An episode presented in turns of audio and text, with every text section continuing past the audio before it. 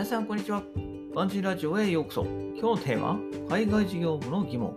ホテル生活って実際どうなのか？というテーマでやっていこうかなと思います。ね。えー、出張生活ってこうずっとね、えー、ホテル生活なんでしょうけど、どうなんでしょうか？っていう疑問に今日はね、お答えしようかなと思います。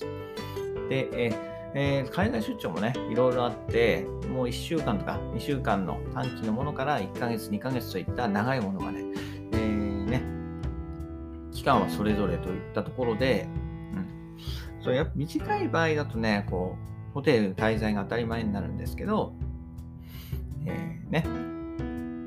こう日本にいるとね、ホテル生活ってなんとなくかっこいいとか憧れるイメージがあるかと思うんですけど、海外、実際ね、海外のホテル、特にこう途上国ではね、日本ほどサービスが行き届いていないので、まあ、必ずしもね、いいとは言えないのがさ残念なところですね。はい。なので、私はどちらかというとね、ホテル生活が好きではありません。はい。ホテルよりもアパート暮らしの方がね、キッチンもついてて自由が利くので快適です。で、今日はね、皆さんがそんな、えー、想像するであろうね、ホテル生活のギャップについて紹介していこうと思うんですけど、まあ、華やかに見えてデメリットが多めということで、えー、ホテル生活のデメリットはね、こう観光客とか繁華街からの騒音ですね。えー、あと2つ目が食事の値段が高い。で3つ目が慢性的な渋滞といったところで、大きく3つですね。はい。で、順番に見ていこうと思うんですけど、まずね、観光客とか繁華街からの騒音といったところで、えー、我々ね、日本人が海外出張で使うホテルっていうのは、こう安全面を考慮して、立地も良くって、結構有名なね、ホテルを使うことが多いです。そうなると、えホテル全体の客層としては、我々のようなね、ビジネス利用だけじゃなくて、観光で利用する人が、えー、ほとんどなんですよね。で、観光でね、利用する人、つまり観光で、観光客っていうのは、まあ、朝早くはね、そんな起きる人はいないから、夜遅くまでね、バーとかレストランで、えー、どんちゃん騒ぎをしています。うん。えー、ね、あとは、まあ、部屋で飲んでる人も多くて、ね、隣の部屋のね、会話が聞こえてくることも、まあ、しばしばあります。はい。あとはね、ホテルから近くの繁華街とか、あとはガーデンえー、プレイスとかでね、えー、どんちゃん騒ぎしてる人の声も聞こえてくるんで、結構夜はね、騒がしいんですよ。はい。あとはね、食事の値段が高いと。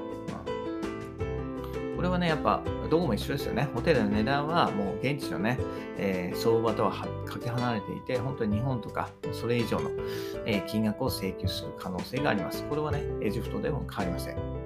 んまあ、またね、ホテルの外に行けばって言うんですけど、ホテルの周りもね、やっぱり高いんですよね。その普段の生活と比べればですよ。それは高いんで、結局食事代っていうのは高くついちゃうんですよ。で、あげくね、ホテルだとやっぱ自炊もできないんで、えー、ホテルして、ホテルでの食事は質素にならざるを得ないかなっていうところですね。で、あとは慢性的な渋滞っていったところで、まあ、ホテルはね、こう繁華街に建てられてるんで、朝夕のラッシュがね、起こりやすいんですよ。えー、特にね、週末そのままなれば、平日のね、その平日のそれに輪をかけてひどくなるんで、もう出かける際にはね、周りと時間帯をずらすなどの対策が必要です。はい。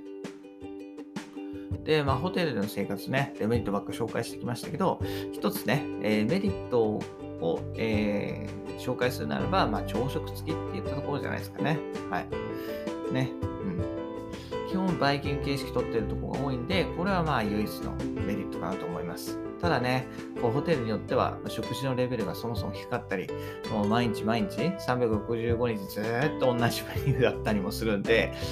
うん、必ずしもメリットとは言えないかなっていうのが私の考えですね。はい。えー、ということで今日の、えー、ね、